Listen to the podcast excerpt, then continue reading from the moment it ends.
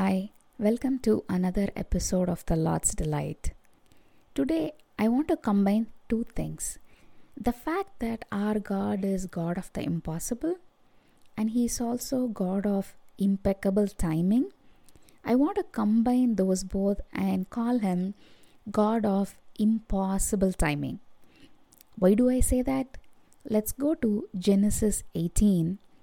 This is the incident where Lord appears to Abraham by the oaks of Mamre. He sees him and then goes to offer him hospitality.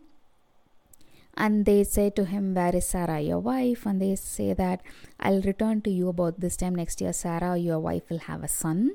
And if you look at verse 12, it says, Sarah laughed.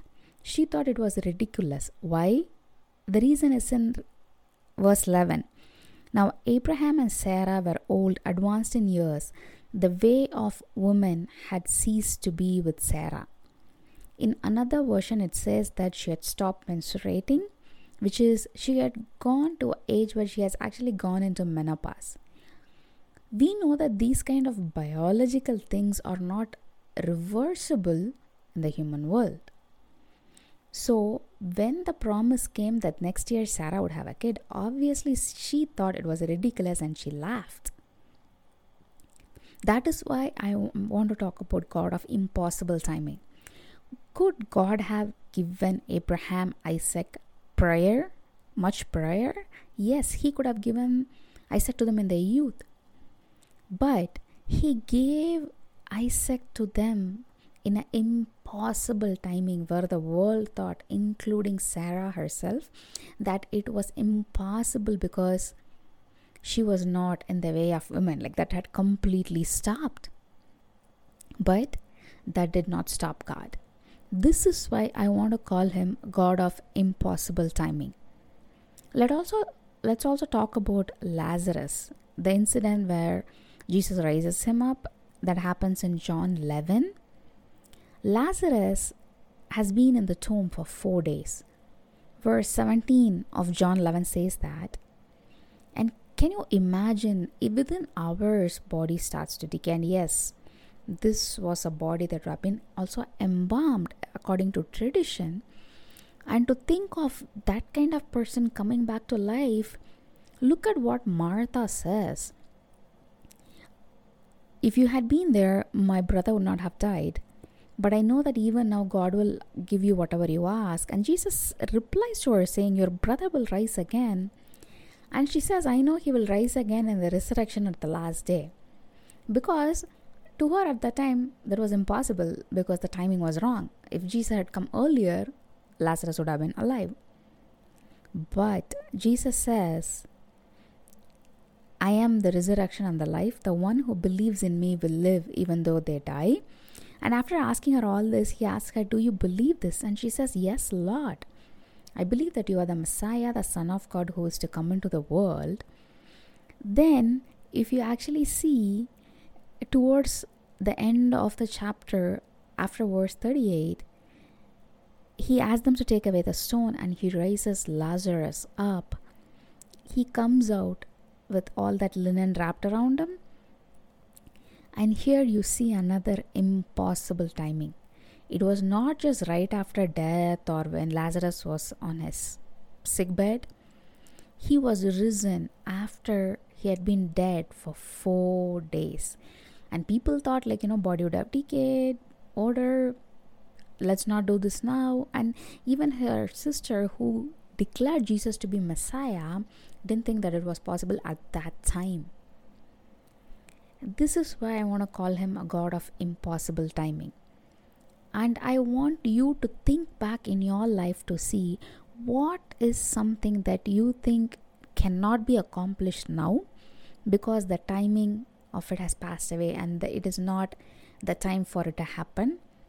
If it should have happened, it should have happened long back. Think about it and take that matter to God Sarah thought she would never have kids because she was in menopause. Martha thought her brother would not get up because he'd been dead for four days. And you know what? Both the things happened because we have a God who is a God of impossible timing. The final example that I want to talk to you about regarding this impossible timing is in the book of Esther. If you look at Esther chapter 3, Haman wants to take revenge on Mordecai and he works with the king and to come up with this royal edict to send script to all the satraps and governors and this order literally carries the permission to destroy kill and annihilate all the jews young old women children everybody on the 13th day of the 12th month and to plunder their goods this edict was issued in every province and known and was made known to people of every nationality so they could be ready on that day to do this. And once this was gone out, how do you take that back? It's been issued and it has been taken to all those people, but that did not stop God from saving his people through Esther and Mordecai.